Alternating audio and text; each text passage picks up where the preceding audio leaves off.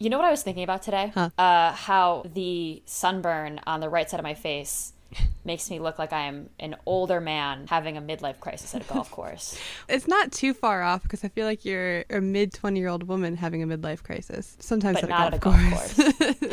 Some- okay, sometimes at a golf course, most often on a pickleball court. Oh, no. see, there you go. Sport. For those of you at home who cannot see me, in other words, all of you, of I you. have um, I have a really heavy sunburn on the right side of my face because I was out in the sun this past weekend. And it's ending right at my hairline, which makes it look like somebody gave me a really bad spray tan on one side of my face. It's it's like the ones um, that I would get from our marching band hats that for some reason flipped up on one side. So I would just have like this one like triangle of my forehead just be completely burnt red. For the listeners, Caitlin is Irish and Scottish. Guess what I look like?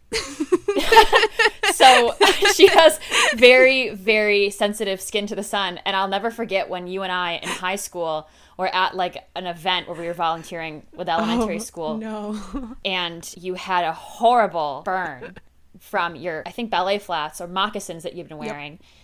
And you still have the line from that. It's been eight years. Still to this day, my feet are discolored for sure.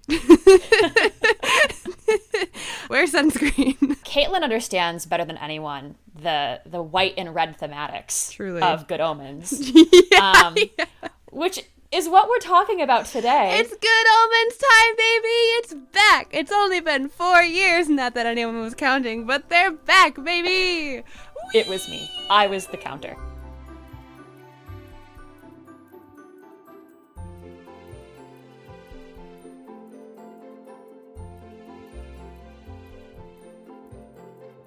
It's crazy. It's crazy how long it took for us to get to this point. It's definitely one of those things where there was a whole pandemic in between season one and season two, and then a lot of investments in FX for this show, mm-hmm. which all look awesome. And then, of course, that I think Neil Gaiman has a propensity to keep his public waiting. Man loves to torture.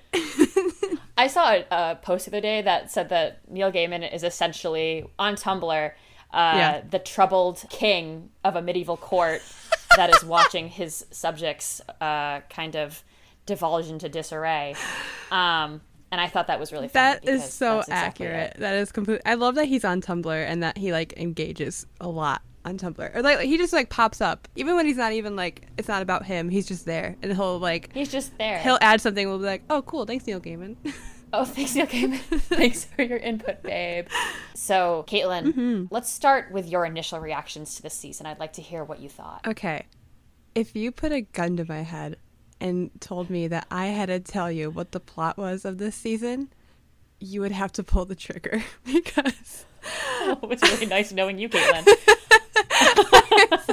like I I enjoyed it. Don't get me wrong. I I had a great time when I was you know watching it. Um, but I literally am coming fresh off of it. I watched all of season two today, and I think that I just need to not binge this show because I think so much happens that I can't quite grasp it all. And so my brain just like will tune in and out when like the seemingly important things will happen. And i'll be like okay now i'm paying attention. And when like something else happens where i go mm, i know it's fine if i tune out for a bit it, it goes off. It was interesting to me because like obviously the first episode is all set up and you have the problem of archangel gabriel not knowing who he is or where he is or who anybody is. And i'm like oh this is interesting. Like what's going on? I just kept wanting to like get that answer. And then to me it felt like all you need is like the first episode and then the last episode. Because the last episode's like yeah sure here's what happens. And then gives you everything. So it, it was just like four episodes in between a fun little flashback type things. It's a fun show to me. It's very colorful. It's very fun. The music really like makes me happy, but it's this isn't the show where I'm just like I need to pay attention to every single thing that happens. I'm just like it was on and I was there and had a fun time. and now you're not going to be here anymore because we need to put a gun to your head. yeah, Caitlin, guys. when you die, will you will me your plants? Uh, Are you going to take care of them? Uh, no comment. Okay. um you might not be willed my plans anymore. Sorry. What did you think? Did you have a fun time? Yeah, I did have a fun time. I really like the ambiance of this show. I feel like it kind of hits you like a warm hug Oh, in the way that many shows don't anymore. It's very soft, you know, yeah. much softer than a lot of the stories that are being told right now. And it's interesting to me because there's something wholesome contained in the subject matter that I feel like you rarely see anymore. Mm-hmm. But it works. Like it's not it's not entirely vanilla. Like there Right. are things, you know. But I, I think it works. If anyone's gonna watch this show, I think you have to keep an open mind that like it really is a love letter to British sci-fi. It was very. There are a lot of Whovian elements that Yeah. I cannot get over because I think it's hard to reproduce that balance of coyness and sentimentalism that shows run by, say, like Russell T Davies or Steven Moffat have executed so well in the past. And when it happens, it works. While watching it, I'm like, I know it's not just because David Tennant is here, but like that's part of the reason why I like had such a good time because it brought me back to like the Doctor Who days of like watching that every weekend and just I don't know, it just makes me happy. I'm like, it's quirky, fun, silly times, and it made me feel nostalgic, even though this was a brand new season. Yeah. Like it was really, really No, nice. exactly. They do such a good job of recreating those feelings that I know, like you and I probably had on a winter afternoon, Mm-hmm. um, probably a snow day when we were both kids watching Doctor Who Yeah. Mm-hmm. in your living room. I think that it's it's done so well, and I think it's totally intentional because you see over and over again all of these callbacks to Doctor Who. Yeah. Um, like Beelzebub's fly that is gifted to Gabriel being bigger, on the inside. I like, I like perked right up. I was like, oh, yeah. yes, Me say too. more. Me too. I bet a lot of people did that. Yeah. Um, I bet we'll be hearing that over the next couple of weeks. The bigger on the inside being like, like if, if we were both dogs, our ears would just go "Ooh," like It's like a when we heard like we're that. sleeper agents, and that was our trigger. the fourteen-year-old Doctor Who fan of me was like, "Hello, we're back. We're back. What are we talking about? Where's my fez? Where's my bow tie?" you you'll see me pulling like an OJ Simpson in in the Naked Gun, where like someone steps on a watch and I'm just like, I must seek out damages against Steven Moffat. I must seek out damages against Steven Moffat, and I like start walking into the ocean. they literally like played a TARDIS sound when they mentioned it in the show. Like Doctor Who was mentioned in the background, you can hear a faint TARDIS sound, and I literally, No I oh. I just started tearing up. I was like, "Oh, what a good time!" I didn't hear the TARDIS sound. I didn't it was hear very the TARDIS faint sound. in the background. I remember them mentioning Doctor Who and being like, mm, "Yep, Mm, yeah. thanks, thanks." Um, Which makes me think, like, can you mention Doctor Who? I mean, you can because I did, but like the thought of them Yeah. mentioning Doctor Who as a show in Good Omens with David Tennant as Crowley just sitting right there, I was like, hmm. oh right, what's Show the me lore there? What's your explanation? Like, is he just like a demon who took on somebody else's face? yeah, yeah. What's the implication? Is did he play Doctor Who? Yeah, yeah. I would, I would believe that. Where he just had a brief stint where he's like, "Hold on, I gotta go become an actor real quick." Is Crowley David Tennant or is David Tennant Doctor Who? Remains to be seen. The answer is Um, yes. We will not be finding out for another four years. Four years. so, a more pointed reference. Well, actually, I wouldn't say it's a pointed reference because I'm not even sure if it's a reference at all. But it took me out. It's in I think episode. It's either episode one or episode 2 Mm-hmm. when Crowley is talking, and, and, and you hear David. He goes, "Well, well." This man cannot say well or oh yes at all because he says oh yes at one point, and I was just like, I Well. remember that was a catchphrase.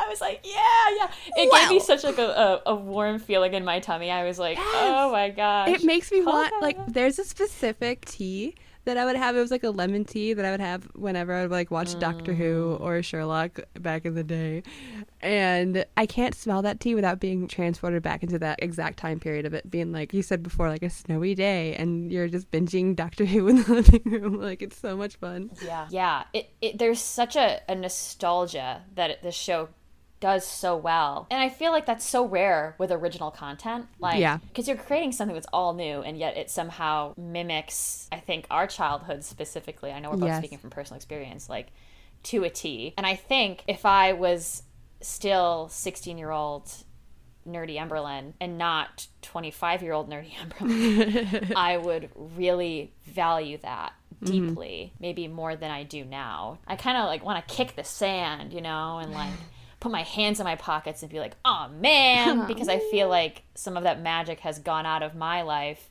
in adulthood, and I would really value the contributions of this show more uh, as a younger person. I was thinking that too. I was thinking like if this came out in like 2014 I'd be all over. I shit. would be all over. it. I mean, the reason why I started watching the show was because of David Tennant.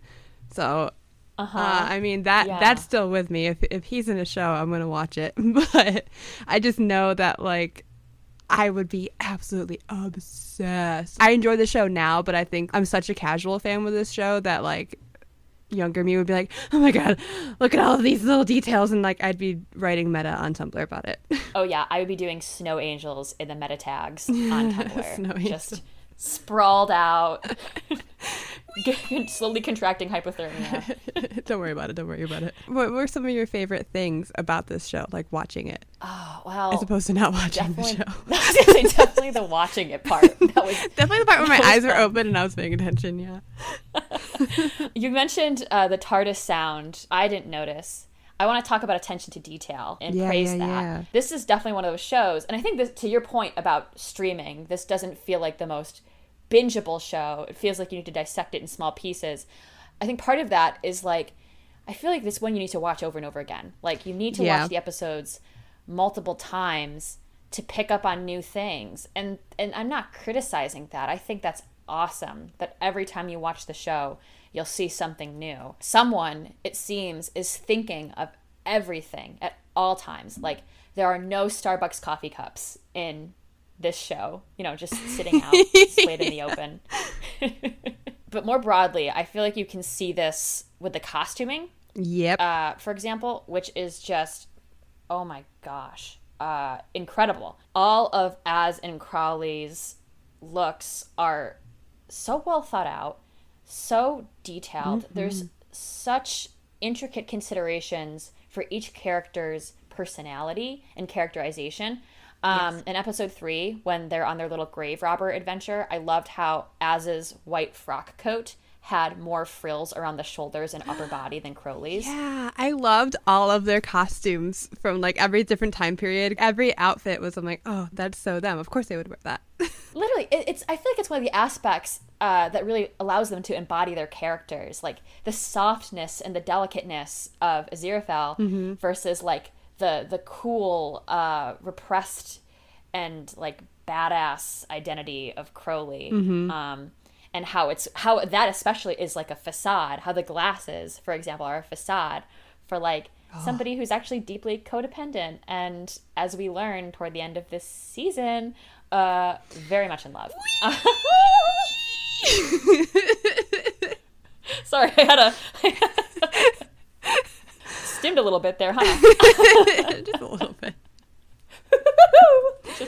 Okay, you Wow. you saying um, his glasses are a facade made me remember that Crowley's license plate is the word curtain backwards. What do you think that means?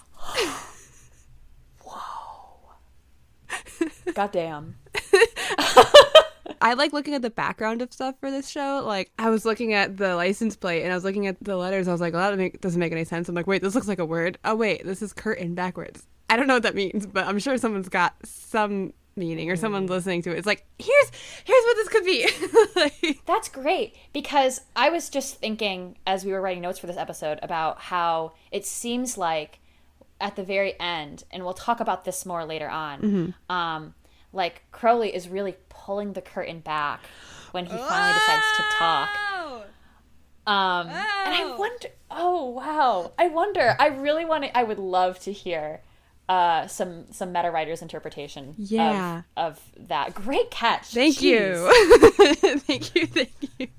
Another detail I like is, and now this is the, I had to take a music history course in college, nerd in me, but the record that Aziraphale gets is Shostakovich's uh, Symphony Number Five in D minor, which was, uh, it reflected a situation where as an artist he would be judged by politics as much as his talent. This was like his response to being like judged for his politics. And it was a reflection of like his feelings about everything that like a lot of the audience like really caught on to. As a whole, it makes me think of the Aziraphale and how he is like like at the end how he gets like the job of that Gabriel had and how like he is kind of being judged in a way of like taking that position and wanting to do better and but also as a whole of like heaven and hell having these set rules of no like heaven does this and hell does this and we can't cross. Like you can't work well together like taking those politics and going against them does that make Yeah. sense? Am I making sense? I've been like piecing it together for the past few hours and like to be like, hmm, what does it all Yeah. mean? No, but I think that does make sense because as you started talking about this, an alternative interpretation came to me, and that's that like Crowley is kind of waving off hell and its politics. Um, Yeah, yeah, yeah. Toward the end of the season. So I feel like it definitely relates to the political dichotomy of both Az and Crowley's, I guess, coping mechanism for managing the bureaucracy of Right. hell and heaven. And I have more to say about that uh, in a little bit, but I love that you noticed that. I think that Yeah. that is so interesting. God, I love music theory. It felt intentional because they Totally. showed the record. So I was like immediately Totally. like trying to remember the things that I learned about it. also like the role that music plays in the show should not be disregarded like Right. the use of gosh oh gosh that buddy holly song um Yeah, yeah, yeah. versus the queen song last year is so crazy um i think there's a new formula now where shows realize that if you pick like one song that is memorable and you utilize that in a way that contributes to the plot meaningfully i mean first it'll probably make you go viral Right. during promotion but also i think it helps to build in a larger meaning Yeah, and I think you have to be really careful with how you do it because I think it also has to do with how it's used outside of the work itself, like how many times you hear a song before going kind of insane. Yeah. And like I feel like this show does it well in a way where it uses it and it's part of the plot because it's just like what does it mean? Like where did he hear that? What does the song mean? What is it like what's going to happen to us? I think a use where at first it starts off really really cool but then it gets to be too much is Kate Bush is running up that hill in Stranger Things which like it's so good. It's so well used in the first half but then there was that break between part 1 and part 2 where everyone was just using running up that hill and then I believe they used it. You hear it again in the show and I'm like okay how many times can I hear bwop, bwop, bwop? yeah, no, that's I go a like great insane? example. Oh, I always wondered with the Stranger Things bit where they utilize it again in part two. I wondered if there was something else they'd originally used, and then they they saw how popular that edit had become from the first part. Part of me thinks no because. It's established that Max is a huge Kate Bush fan, fan in the Right, yeah. But then it's like I don't know, use a use a different Kate Bush song. I don't know because when part two comes out, it's like it feels like pandering. It's also like they only had the rights to that one song and they used it. Like, let's just keep using it over and over again. I think they should use library music next time. yeah. We should actually use our theme song if they know what's good for them. Well, that Buddy Holly song is another one that, like, you're right, it can be done right or wrong. And I think in the context of this show, it works because of, like, this show is very, like, sweet and soft and corny, and it makes sense. But it, it made me laugh because I was watching this show last night, and we're also watching Ryan Reynolds and Rob McElhenney's Welcome to Wrexham documentary. And I think at some point during the season, the theme song becomes that song. Um, Really? yeah, and we watched that first, and then last night when I was watching this and the song came up again, Vishwas, who hasn't been watching the show with me, turned around and he was like, "No shit, what a No coincidence!" shit. And it, it really is like if I could think back in the number of times that specific song has been used to convey a point, um, and evoke a certain feeling in shows. if I had a nickel for that, I have two. something something Dr. Doofenshmirtz. I don't know. I something, something, Dr. Doofenshmirtz. I don't have the Tourette.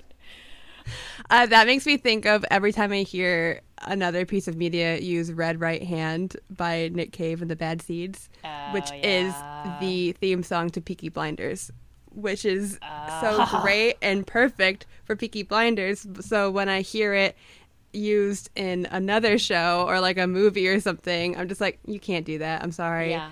You can't use it. This is Peaky Blinders. yeah, no, some shows definitely have a monopoly over the songs that they use, and for other Right. shows to try to use those songs, it would just be off putting. Speaking of, of music and sound mixing, another thing I liked is when the Nazis make it to hell. Um, one of whom, speaking of Doctor Who, is Mark Gatiss. Matt Gatiss. Mark that- Gatiss. Mark Gatiss. I keep saying that his name is Matt, even though I have known his work for most of my formative years. Matt. But when they make it to hell, uh, there's this horrible ear ringing uh, Yeah. when they're sitting there um, in the offices there, because which I think is such a nice touch because it really sets the whole scene off kilter a little bit. It's very disturbing. Um, sound mixing is everything. I I remember pausing the TV when that happened just to make sure it wasn't in my. It wasn't your tinnitus. I was like, do I have tinnitus? Am I am I about to die? Is a witch well? cursing me right now somewhere in New England? Like what's happening? And one last point about details. You mentioned the license plate.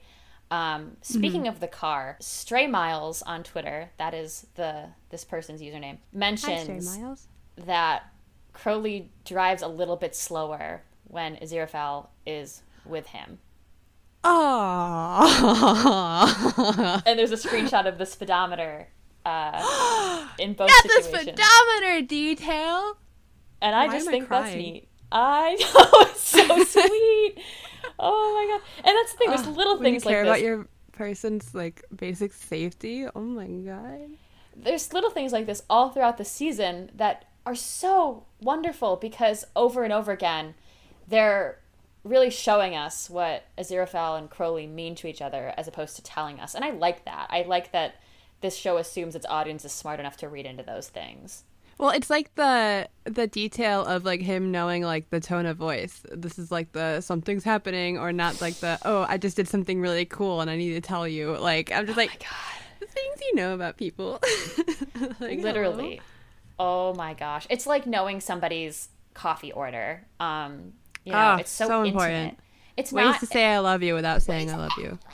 yes yes oh again like I, Oh. I i i watched this show and then i remembered thinking okay yeah that was fun and feeling like not indifferent but like yeah i had a fun time and now that we're Yeah. talking about it and we're coming we're bringing up all these things i'm Yeah. realizing how maddeningly uh insane this is making me so I'm glad. I'm glad that you feel the same way because as we're talking, I was just like, yeah, really, really. Like, I didn't hate the show at all. I just couldn't tell you what happened in it, but I had a great time. And like, the more we talk about it, I'm like, I remember that detail. This is such. Oh my god, this is a great show. Wait a minute wait a minute Wait a minute.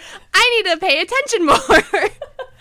What what are some of the things that you're liking? I really loved the use of Jane Austen. Parallels isn't the right word, but like motifs, I guess, because when they're trying to get Nina and Maggie to like get together, and I think it's Crowley who is, like, oh, we should get like have it be raining and then they'll confess or like one of them su- suggests this. And immediately like when they start talking about like love confessions while it's raining i immediately thought of the pride and prejudice scene where he proposes for the first time in, in like the 2005 version. I'm just like, oh my god, it's Pride and Prejudice. And then Aziraphale's like, oh, like we could talk about Jane Austen. And I was like, yes, exactly. And then the fact that they like used her like, she has balls and everything, so they put on a ball to get these two people together, and then everyone's they're doing the dance from like I'm pretty sure it's I mean it's probably like a more well known like actual dance, but like it looked very similar to the dance that they do in the 2005 Pride and Prejudice. So like me, whose comfort movie is Pride and Prejudice, was like! So, the hand just really holding in liked- that scene. Holy I. Jesus! when he's like, "Oh, we should dance," I was like, "Oh, the Tumblr Jesus, Mary, are and gonna Joseph. love this. Jesus, Mary, and Joseph. love this." And they did, and they danced. Oh my God. how Um, did how did that scene make you feel? so I felt it made me feel. it sure did make me feel. sure made me feel. it sure did. Um, oh my god. Uh, there's a great meta post on Tumblr going around right now by Words Inhaled, um, where they mention Great that, URL. that yeah that the dynamic between Crowley and Az over the last six thousand years has been like a dance. You know, Oh. they meet each other. They kind of like dance around this thing they have going on. They're never really talking about it, but it's being implied. And to see that kind of come to fruition through this dance, which, where, mind you, I'm seeing a lot of interpretations of the hands, where Crowley's hands are kind of leaning into and clutching as is more. Yeah. Yeah. Um, kind of uh, I noticed that immediately. hinting at where things are going to go. Ah, like, oh, hands, hands. H space A space N space D space S. Hands. hand acting. Uh, speaking of dances, though, I also loved that when they were talking about the oh, I did the little like I was wrong, you were right dance back in sixteen, this whatever, it's your turn, and then there was like a literal dance that Crowley does. So I was wrong, you were right. so baby girl so so ineffable husband coded. Um though it can't really be coded because they are. Um Because they are. they just are them. So, no but but you're so right. I feel like first of all to have someone like classic romantic author jane austen play a, play a role in a season that is all about love um, Love is it. so special. I hope that continues to be a theme that's intertwined into later seasons and episodes um, i hope they get the kiss in the rain Hope. oh, they have to now. Oh, they have to now. Oh, they have to now. They have to kiss in the rain. I thought you were going to go to anaphylactic shock for a second. Went, Oh, they have to like, now. Holy shit! Yeah. Oh God. Because why even why even say it? Why even say it if you're not gonna do it? I'm just It's saying. and and the other piece of this for me is like in our what we do in the shadows reviews, which you should check out by the way if you've never seen them. We talk You about the should check it out. significance of a forty-something-year-old man going to the beach and having a beach day. Let's go to the um, beach, beach. And he's way older than forty. yeah, and he's teenage girl coded. like we talk about the importance of that.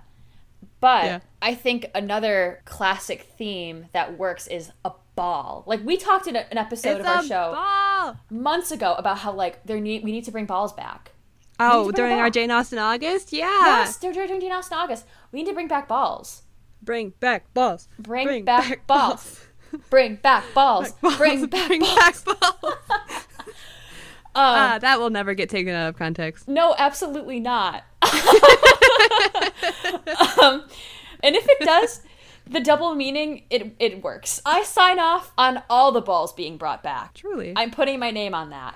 I'm putting my branding on that. But I'm gonna make a LinkedIn post about it. Uh, the next day you'll be searching for jobs for some unrelated reason.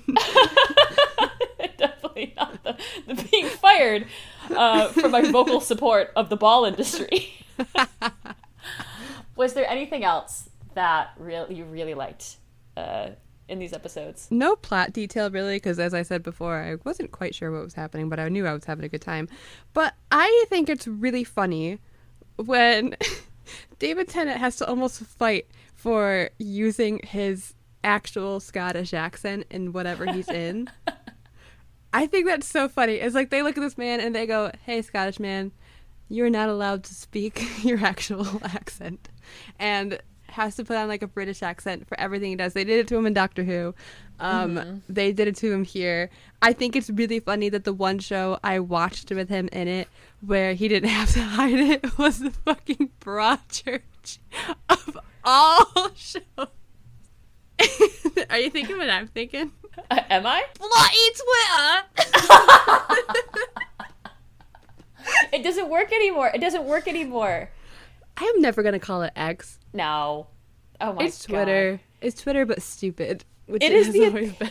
I mean, every day this guy's like, "What if I prove to you that I was a cartoon villain?" Did you see that? Like he used something like Tesla money or something like that to build a glass house. No. Now, No, I don't know if uh, you've seen Glass Onion, but gonna- everything that I know about this man, I've learned against my will. But whenever I learn something new, I'm like, I believe you. I'm not even gonna look it up. I believe you. If you told me that Elon Musk walked out onto the street, pulled a bunch of diamonds out of a Birkin bag, and tossed them at people, I'd believe you. I would believe you. Yeah. If you told me Elon Musk was on the Titan submarine, I'd celebrate, but then I believe you. like, there's a world where you could tell me something about this man and I wouldn't believe you. And if you told me something unbelievable, if you were like, oh, no, he just gave it all to charity. Oh, yeah, yeah. Well, he's doing it for global warming. Oh, yeah, yeah. Uh, he gave all his money to the poor. I would, I would squint my little eyes and I'd be like, what is the arc? What's the scheme? I don't know, but what I do know is that we're letting David Tennant be a little Scottish for at least one episode. and he went full Scottish, and I love it so much. And again, I just I just think it's really funny that this man is never allowed to use his actual accent. And I think what's even funnier is that in Doctor Who, he wasn't allowed except for one episode, and then like years later, they cast Peter Capaldi as the Doctor, and he's allowed like, to be can what you Scottish. want, babe. And at one point, he has like this silly American accent, which is Oh yeah, cute. that was funny. that was so funny. That was such a married couple moment. Oh my god, yeah. Where he's role playing uh, an American hiring a magician. And like I like that he supported him, but it was also like enough to be like, Okay, you know this isn't your thing, right? Like I support you, we're gonna do this, but you shouldn't make a career out of this. And I'm saying this because I love you. like, That's literally you, not and be a magician. with any choice I've ever made in my life. Um, just like, okay, you can do that, but don't. That's a great idea. Sleep on it. and I'm like, I sure won't, and I don't sleep at all for she doesn't sleep. for days on end. Okay, you were talking about details earlier, but tell Yeah. me about the like what are your thoughts on the visuals of the show? Uh, I oh, she I love them. I love. they make me positively carnal. Um, the scene in the pub in episode two uh, Mm-hmm. is something that will be sticking with me for a very long time, and Yeah. the things that happen in this scene, like there's. I- I don't know if there's anything notable beyond just the boys sitting down as they do, as is their practice, to have a cuppa. And I can't, I didn't mean that. I meant that ironically, but now I think people are going to think I meant that completely authentically. I'm you're like. That's the okay. Um, friend who like travels abroad for like a week and you come back with a slight accent. yeah, yeah, yeah, a cuppa.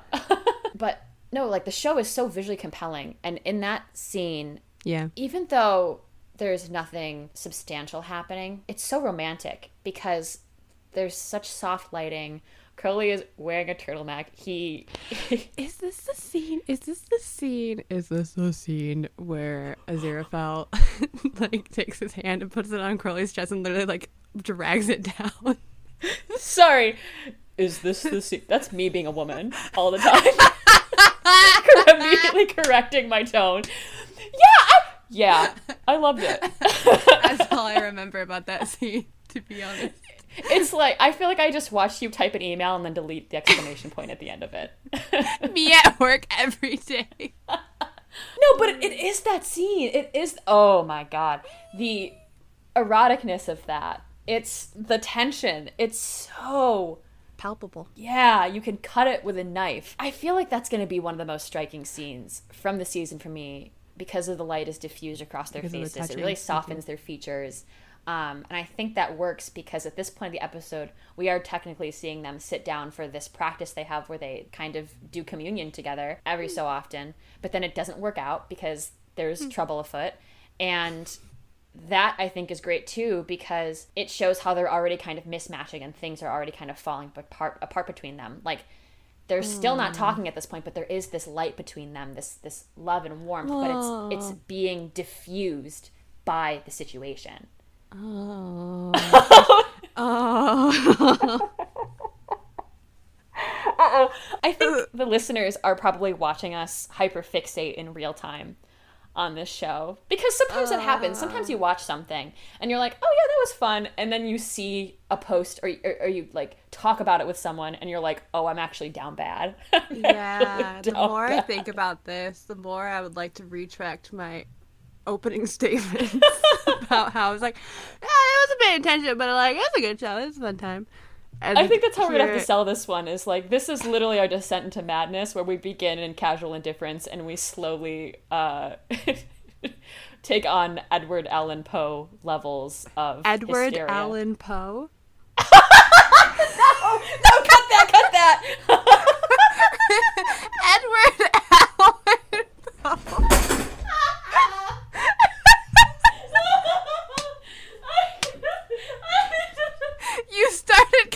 Was an English major. I think keyword is started.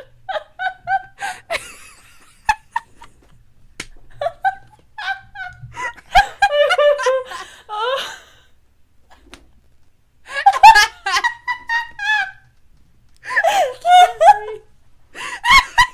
I'm a fucking idiot. he said it so confidently.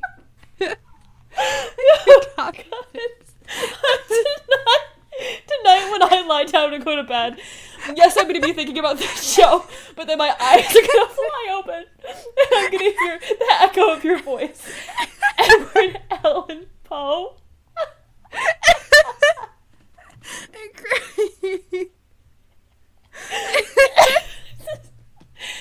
okay. Oh, well, fuck me, I guess. Um. Um. I feel like the the interim of not to make it about this show again, but like we haven't had our Flag Means Death in like over a year now, and that is our show. That's the show, Yeah. and I feel like this is how I felt in like since like March of 2022, and it's kind of dissipated a little bit, except for when we bring it up and we talk about it, and I go insane again, and that's why like talking about the show and be like, yeah, I'm a casual fan, and then like the more we talk about it, the more I'm like, no, I'm fucking not. I'm such a liar, but mostly to myself. One thing about us is that we will lie to ourselves to protect our emotional state. If you heard, Otherwise, we'll start crying on the podcast or saying things like Edward Allan Poe. if you heard me, if you heard that that uh, mechanical noise, that was me falling out of my chair. She straight up like fell out of her chair onto the floor. It's people are gonna listen to this and be like, "This is not fucking funny. You two are just so gone." Um, But you know what? There's an audience out there who's gonna be like, "This is what I sound like on a daily basis," and those are my people. yeah. to those of you who are also insane, this is for you. I see you. I hear you. I am also crying. We're gonna get through this together. Um, oh my gosh. Well, that was my laugh for the year. That was great, everyone. Um, but like, no, I feel like we literally do ascend into hysteria um, in real time when we talk about these shows, and I'm glad for it. I really Yeah, am. it's so much such a blessing. It's such a blessing to feel about television. Am I right? So it's such a great thing to have people creating things that provoke this behavior. Truly. Well, like we were talking earlier about how this show is like such like a warm hug and it reminds us a lot of Doctor Who and how like we would watch that show growing up. And I feel like this is the closest I've felt to that time where we Oh. were just absolutely insane and also in high school and now we're just like absolutely insane but have adult jobs. It's- yeah, no, exactly. Only thing that changes is where we are it's it's it's great because it does feel like we are in the golden age of fun shows. Like It is. There's so many fun shows nowadays. it's easy to focus on the bad, you know, it's easy to focus Mm-hmm. on the Amazon Prime Cinderellas of the world. But Stop bringing that up. Stop. Stop it. it's a, I edited a clip for that last night and now it's there. It's stuck. It's really stuck. But that's my point, right? Is like it's nice to be able to focus on some very memorable and thoughtful television. I know we had a conversation a while back about how like okay, Succession does feel like the end of maybe may, possibly the end of the golden age of television more generally, which I understand because it it, it, it is really genuinely one in a million in terms of um, prestige television shows. But like I think there are still crumbs, you know? And this show is a crumb. I think also not every show needs to be a work of art in the sense of like it doesn't need to be realistic or drama or like you say like prestige shows. You can have the fun, silly, quirky times and it still get the attention it deserves. Actually, like my aunt and I were just talking about this about like movies that get nominated for Oscars. They're all like the super serious, like dramatic ones, but like then you have the example used was Twilight. That has as many followers and viewers. Like, why the Oscars all movies that truly, like, the general public hasn't actually heard of or watched? Like, why doesn't the fun time movies get as much attention to it? Yeah. And I think, and that's the thing, is I think Succession is one of the rare instances that uh, represents a crossover of the general public's viewing tendencies and prestige television, but that doesn't happen a lot, right? And Right. And and so it is it is like an outlier. And meanwhile, shows like Good Omens and uh, What We Do in the Shadows, like those are shows that I think the public very clearly loves and values, and yet you don't see them get the same credit from the academy which is is displeasing. But you know what? That's what you and i are here for to talk about and hopefully shed light on we uh, gotta pick up the slack. yeah we gotta oh, god damn it god damn it us. gonna get up i'm gonna pick up the slack for the fucking academy no wonder everyone is fucking striking. Support SAG-AFTRA the WGA. Last thing in terms of praise, I love the continued gag of ineffable bureaucracy. I mm, love it. As someone who works in a nonprofit, who works for the government, it, it's so funny to me. Like in episode two, when they're talking with Job's kids and Crowley is bringing Hellfire, uh, one of the kids says, Can you save us? And Aziraphale says, He has a permit, I'm afraid. That's so funny. yeah, that was so good. the bit of heaven and hell having agreements and procedures for wrath bringing is so, It's so funny. funny. It's a bit, it will never get old. It'll never get old. Like, Like, sorry, them's the rules, you know. yeah, literally. Like, if there was a scene of an angel at a front desk, which is exactly what happens in the show, and that angel said, "Oh, I'm gonna have to send this up the pipeline, um, just just Yep. checking in, just just following up, just looping back," that would be funny to me. That's funny. Yeah. Yeah. Because it, it's such, I mean, it's such a human thing. And that's what's so silly about that dynamic with heaven and hell and the humans is like, they see, it seems like folks in heaven and hell don't fully understand humans and like a lot of their tendencies. And yet they have done the most human thing of all, and that's create an inefficient system to run things. And it's funny that that's the human thing that they pick up on is like yeah. the work like aspect of everything, but not like the enjoying music or loving somebody. Yeah, exactly. And, and this is why I contradict myself because it is also the most inhumane thing about humans that we build these systems without that are not person centered, that are not human centered. Right. So there's like this great irony to that, and it, and it works so well with the central conflict of this of the season between Az and Crowley, and their foils, Gabriel and, and Beelzebub, because this is what's driving them apart. In part, is the bureaucracy and their conflicting interpretations about how to cope within it, how to be together and be within it. Sorry, I don't know why. that was my commentary. And you were right. and she was right for that. Did you know that um the guy who played Eamon is David Tennant's son, like the eldest son of Job? That's so believable. Wow, that And- that puts so much in perspective because I was like, damn, he's he's bringing, he's bringing, he's giving. And the guy playing Job was I was about to say Pete Davidson. That's not right. What? But is, isn't it Peter Davidson? Hold on, hold on. Um, doc, the young teenager who's a huge Doctor Who fan of me is yelling at me right now. Hold on, sorry, Peter. huh? Is Ethan Slater also going to be starring in Good Omens? I don't know who that is. Uh, the guy that she's rumored to have an affair with. Sh- Who's she?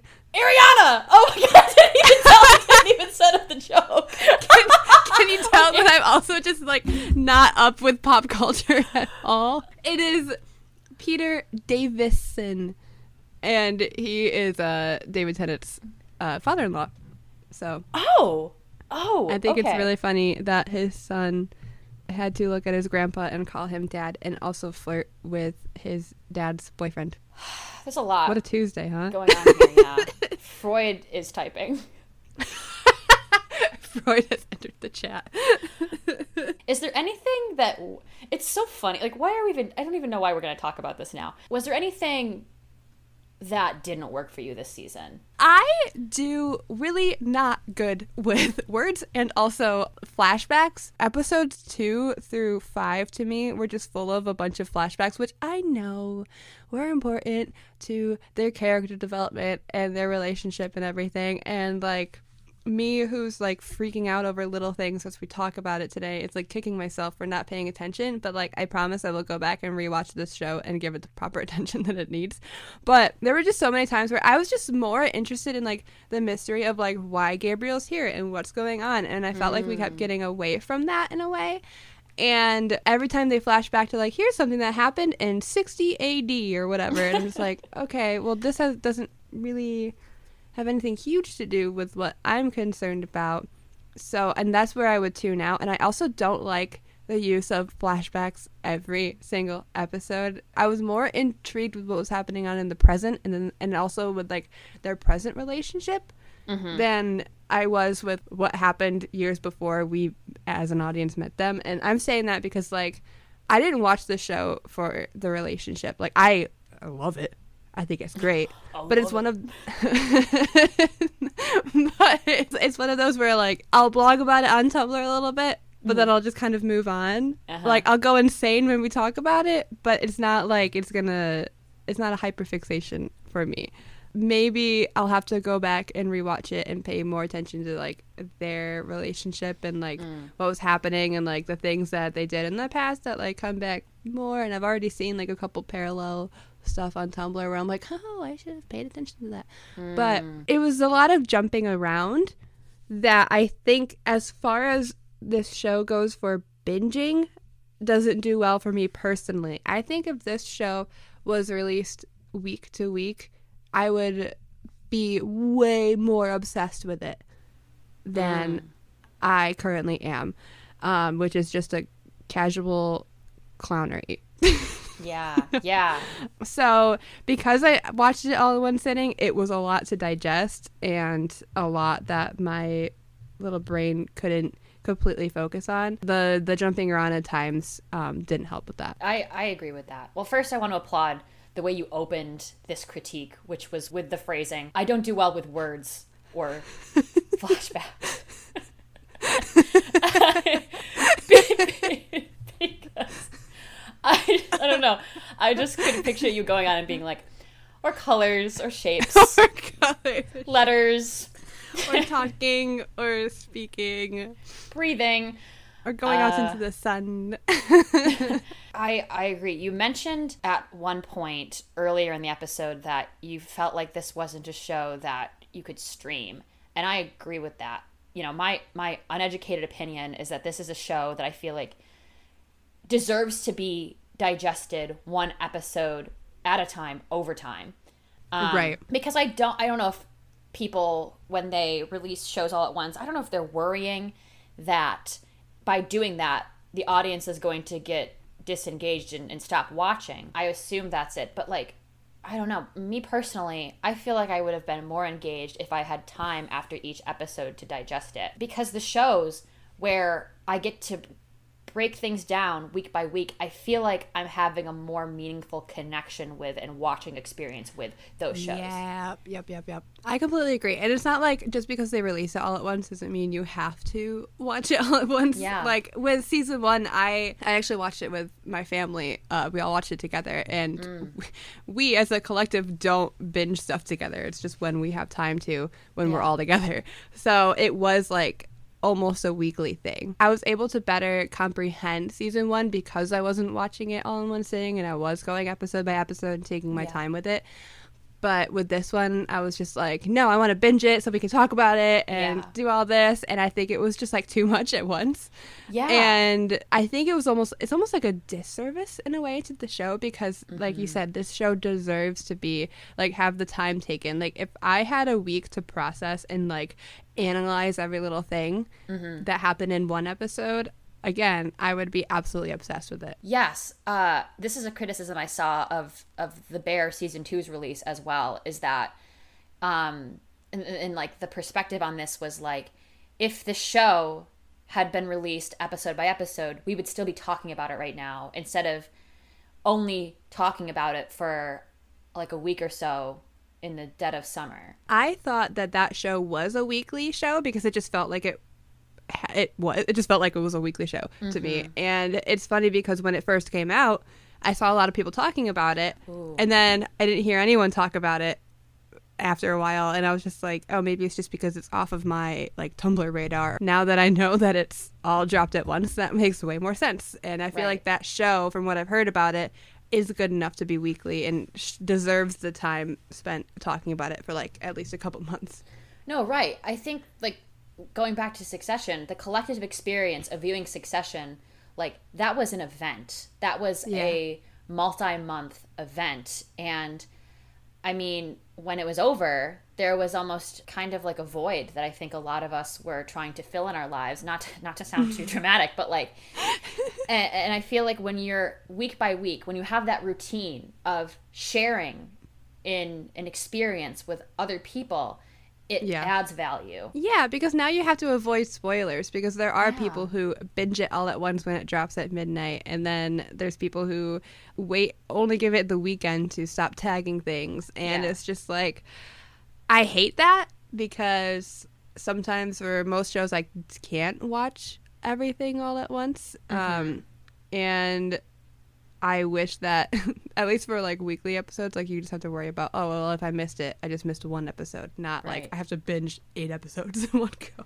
and like that's not to say that there aren't shows that like work in the binging format like i feel like i enjoyed what we do in the shadows more for example when i watched it when i just binged it and i got to like take a step back and look at the whole season as a whole and i find that a lot with these 20 minute shows where it's like they work better together sometimes um, Yeah. when you can see the whole piece when you can see the whole season um, but I, I totally agree. I think that was probably the one thing that was not working for me with this show. And uh, if I could do it again, if I knew better and I could do it again, I would definitely watch it episode by episode.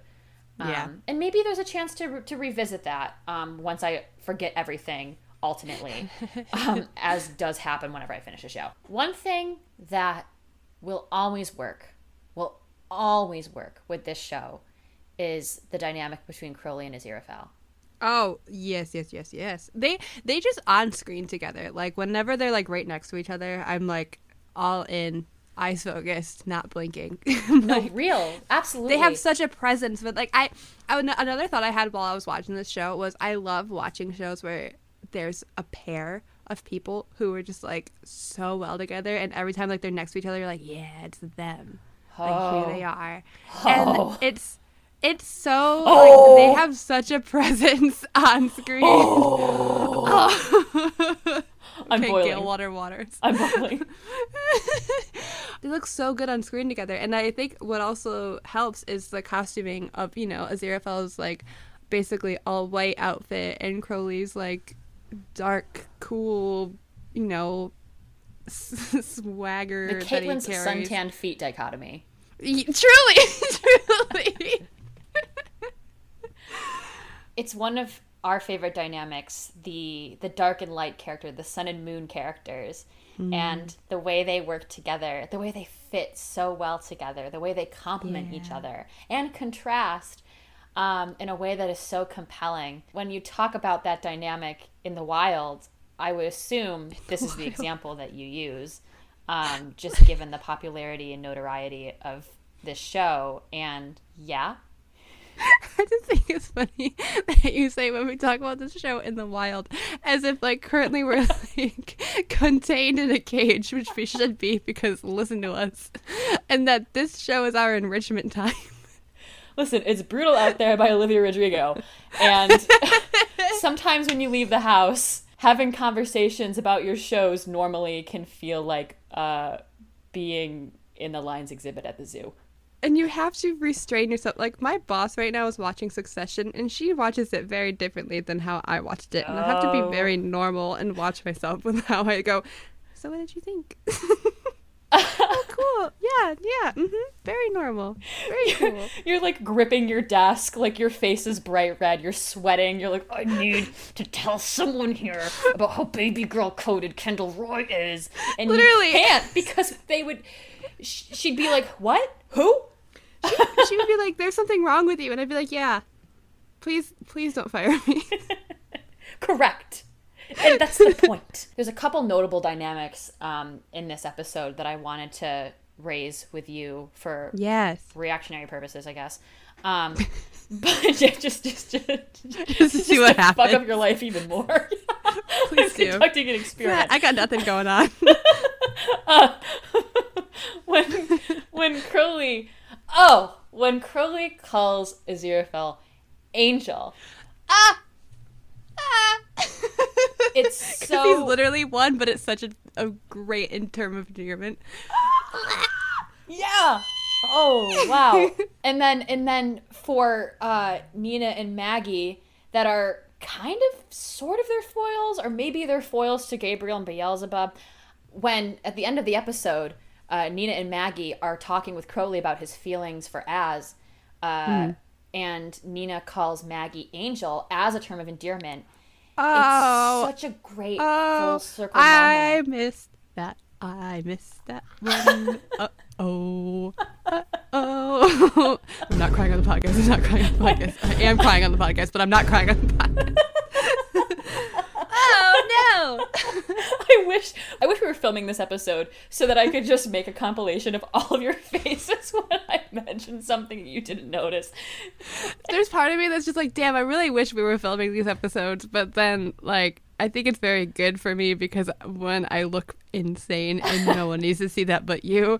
And two, it's just I'm too lazy to edit the audio and the visual, you know? So- She's gatekeeping her visual insanity. Notice that I distinguish it. It's, it's merely visual. Um, because got- her verbal insanity is uh, it's out there. It's the closet is glass. the glass is glass. Eventually, we'll have a Patreon that if you really want to see the insanity, pay me for it at least. There's that, and then there's another dynamic which I she know we've casually. been talking about for years, years literally because we've had this show now for years. Um, and that's the years, six thousand of them.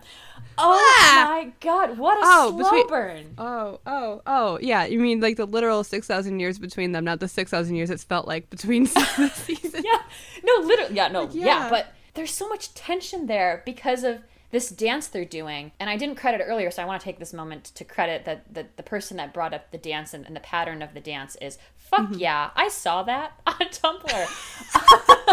but Great URL. like 6,000 change years of dancing around the truth. Uh, the opportunity to talk is so Insane. crazy. Like it's one thing to like literally like like dance around things with people in your real life and be like, oh, we're not talking about this. We're not like like we both know, but we're not saying anything, and the stress that comes with that. But for six thousand years, ah, and I think it's I think it's crazy that it's Crowley who finally says the things, and It's- not Aziraphale. It's so good. It's so good. Yeah. it's so. Listen, listen to me, okay? Listen here, fellas. listening. I love when the more emotionally repressed person is the person to make the first move. Um, Hell yeah. I'm snorting that. I'm injecting that. That is so good. Um, Into my veins. and it's not just. I mean, it's not just that it's him. It's the things he says, like the the language choices he makes. Um, yep. Yep. it, in that final scene, um, no nightingales. Oh, shush, shush, shush, shush. Uh, uh, uh, uh. that's all. That's all. Um, uh, It could have been us. we could We have, could have been, been us. us. Ah, Hey. hurts. That was one of those where I was like, "Oh, don't do, don't say that. Hey now, Don't say that. You're Oh, a rock no. star." I, every every girly who's ever made a playlist in her life is uh, titling her her ship playlist for them that as we speak. Truly, I'm sure there's one already. Whoa. Um, that kind of reminds me of this post that I literally just saw that says, I love how the whole season seems silly and like there's not much plot, and then all of a sudden, with less than 20 minutes remaining, the central relationship, which is integral to the whole thing, is threatened, then in rapid succession, shaken, turned on its head, and destroyed. Like driving down a boring commercial strip in Anywhere USA and suddenly having a meteor, half the Pacific Ocean, and a million knives dropped on your car. And the best part is when you rewatch, you realize the signs of this impending cataclysm were there all along. You just couldn't see them yet. And then there's a quote that says, and it's from the show, "It's always too late." ah, guess who's crying on the podcast? It's not me. It's not me this time. It's not. It's not me either. I'm laughing. I, oh, you're laughing. Everything happened in the last 20 minutes, and you're laughing. Well, because the whole time you were talking, it made me think about um, that. Uh, God, it has to be a vine. Uh, but it's used a lot in like random compilations of like funny stuff, and it's the oh no, we gotta go, um, which is exactly oh, what no, I imagined Neil Gaiman saying when he realized that he had to had to add some substance to the final episode. I feel like that really validates my earlier comments of like I feel like nothing happened until like the last episode because like that's where everything started happening and mm-hmm. the last 20 minutes was where I was most engaged because it was them on yes. screen and there was trouble happening. And I was like, oh my God, are they going to go there? Are they going to do it? Yeah. And it's just interesting to me because, like, immediately I got the feeling that I'm like, they're to do, they're to move their relationship forward somehow. Yeah. Because they're to feed us. In the first dinner! scene, girl dinner. girl dinner.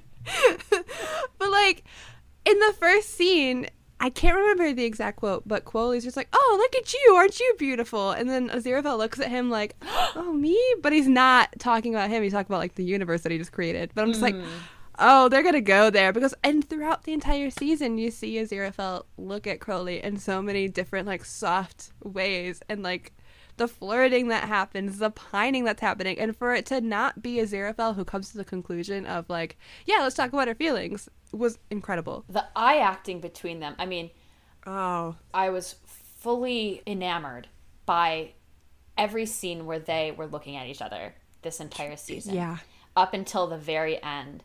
And I, I think the choice, uh, calling back to our discussion about music, for there to be virtually none when yes when Crowley wears his heart on his sleeve uh, yeah is so I mean, it's insane. It's one of my favorite things when you take that element away and mm-hmm. let the viewer listen to what's being said and really feel it and live in the intensity of that moment because in mm-hmm. real life there wouldn't be music.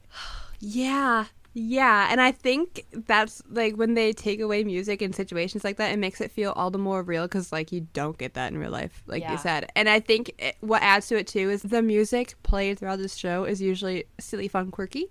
Like, yeah.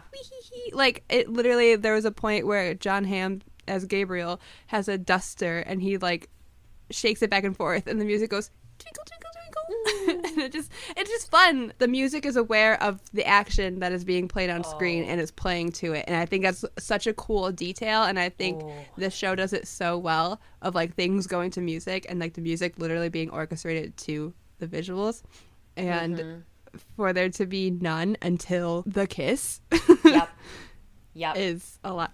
What was your reaction to it? Let's talk about that. I feel damned to hell, literally, by it. I do. I feel. I feel like Neil Gaiman came into my room at night, sprinkled using that same sound, the tinkle tinkle tinkle, uh, night terrors all of my body, and expecting me to live like that for the next four years. The intensity between them coming to a head in the last 20 minutes is heartbreaking in part because there was an expectation for many people going into this season and given how long it's been since this show first aired that there would be a happy ending for them um, right. But I almost like that the timeline nearly mimics, as you kind of hinted to earlier, um, how long these two beings have waited to be together. Like, yeah. Because the first season feels like it's a thousand years ago, it is really the ultimate slow burn. Um, mm-hmm. really, though. To deliver us that desperation from Crowley in the last few minutes of the season. I mean, it's it's heartbreaking and it's unexpected, uh, mm-hmm. maybe for many of us. But I think it. I do think it holds up, and I think it will when we get to season three. And I think that if they just immediately like got together or like the confession happened and it all worked out. I feel like that would almost be too easy, especially mm-hmm. given like how long this has been going on, and also that Aziraphale is clearly not in, like he's not ready Yeah. Even like even if he wants it, like he he still needs to like basically cut loose from heaven. Yes. and or at least like see what he's doing now and like he says to Crowley like I can make it better and I think he, maybe he could. And it's mm. just that they're both in different headspaces right now, and mm-hmm. Crowley needs to get this out, out on the table, where Aziraphale wasn't ready to put that all out on the table. Mm-hmm. And it feels more in this sci-fi fun fantasy show. It feels more realistic yeah. in a way to where like when they eventually do, it's gonna pay off even more. Like it's gonna feel more satisfying. Like the way it's rough out there, folks, but I like it. I very much like it. Yeah, it is more realistic. And another reason I think it holds is because this show is, in addition to being about the ineffable husbands, and also, you know, complementary to their dynamic about bureaucracy and about the way that systems hold us back from our truths. Um, but in a way, and and I want to acknowledge this because I think it's great, in a way that isn't overtly about the coming out aspect of queerness. Yeah. Um, someone on Tumblr, another great handle, Medusa's daughter. Yeah. Uh. Oh, I love that. Uh, they say that the fact that everyone is gay, and I'm paraphrasing, and no one cares, is such a based way to run a show. Um, Yeah. that's like so spot on because this could have been another one of those shows where it's like it's about the repressed feelings but in a way that is tied to the homophobia of the system um, and one could maybe read it that way but it seems like in this dynamic there is there's queerness. It's there. It's established. But then there's also the bureaucratic elements that more generally keep us from being ourselves and from living authentically. And that's what makes uh, We Could Have Been Us so sad. and the differing interpretations that each man has of how to get there. So I think they need this. I think they need this breakup to work through these things because, um, as somebody pointed out uh, on Tumblr, they're having the same fights that they were last season. They're that, that same and, and not con- and, and they haven't confronted it really to this extent um, until this point. And that fight is always essentially like, how do we work within or without of this system together and for the good of these humans that we love and for ourselves and each other. So, Yeah. ow, you know, like damn, Ow. jeez. if I had a nickel for every time I watched a show mm. and two people who were in a relationship, romantic or otherwise, were separated or left each other, at the end of a season, I would have three nickels, which isn't a lot, but it's weird that it happened thrice. It has happened. It's definitely happened more than thrice in the gay community. It's definitely happened more than thrice. We're out here uh, being doomed by the narrative every single day. Um, I'm so sorry. Okay, yeah. Well, to wrap things up, maybe we can talk a little bit about the comparisons that people are drawing to Our Flag Means Death. And if people haven't watched that yet and don't want to be spoiled, this is probably the time to tune out. Sayonara. Get out! There have been a lot of comparisons drawn to the, the dynamic between Stede and Ed. And that is another situation where it does seem like both men had to go off and do their own growing to realize the value they hold in each other's lives and what hurdles they needed to jump over to be together, um, which we'll probably, hopefully, learn more about in October.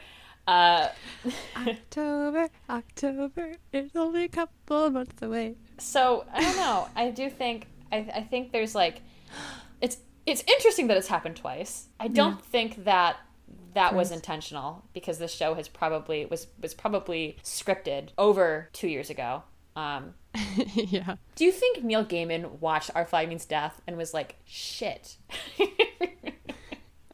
I think he watched Fuck. it and then he texted David Jenkins because he just has his number. Yeah, And he's just like, in our world, they like maniacally laugh together. we're like, let's destroy. He's like, guess what I did in my show? And David Jenkins is like, that's the good stuff. They said the mental health industry needs a little boost. this episode is brought to you by BetterHelp. No, I'm just kidding. but I mean, and that's exciting because maybe when Our Flag Means Death comes back, we can talk a little more about the similarities between these shows and how those dynamics intermingle. Sorry, I'm just thinking about having new content from that show in particular. Be so fun to talk about. I'm There's gonna be new images. Uh, it's August. We could get a trailer. I'm just saying. anytime now, any day. There's gonna be a trailer. Any day.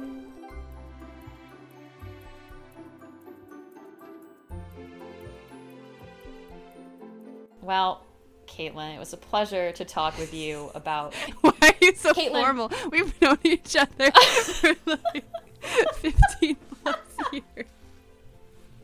Well, Caitlin, it was a pleasure having I you actually here. just emailed Caitlin my resume. there was no cover letter famous. attached, so we, we're gonna have to wrap this up. Um, but thank you for taking the time for coming in and interviewing. Um, it was nice. We actually didn't get your resume because it went through our AI system. Yes. And um, you didn't copy and paste the job description in small white lettering to the bottom corner of the header. So we will not We be will seeing not be you seeing again. you. but yeah, Emily, Uh, it's been great. Um, I love talking about this with you and realizing that I loved the show even more than I thought I did. It was a pleasure to descend into Yeah, madness with you, as as always. always, as always. We are in the middle of descending into madness about what we do in the shadows Oh, hell as yeah, well. we so are. if you want to go and check out that series, we are reviewing each episode week by week as they air. Every Monday, so you're getting our baby, new to that show. episodes every Monday. We'll also be, as we said, we'll be talking about Our Flag Means Death season two, and that comes out in October. So if you're just learning that now, it's October, baby. Uh, that's coming out. We've also reviewed season one of that, which you can actually go watch us descend into madness on YouTube. You can follow us on TikTok, on Instagram, on Tumblr. That is it. Bye. Bye.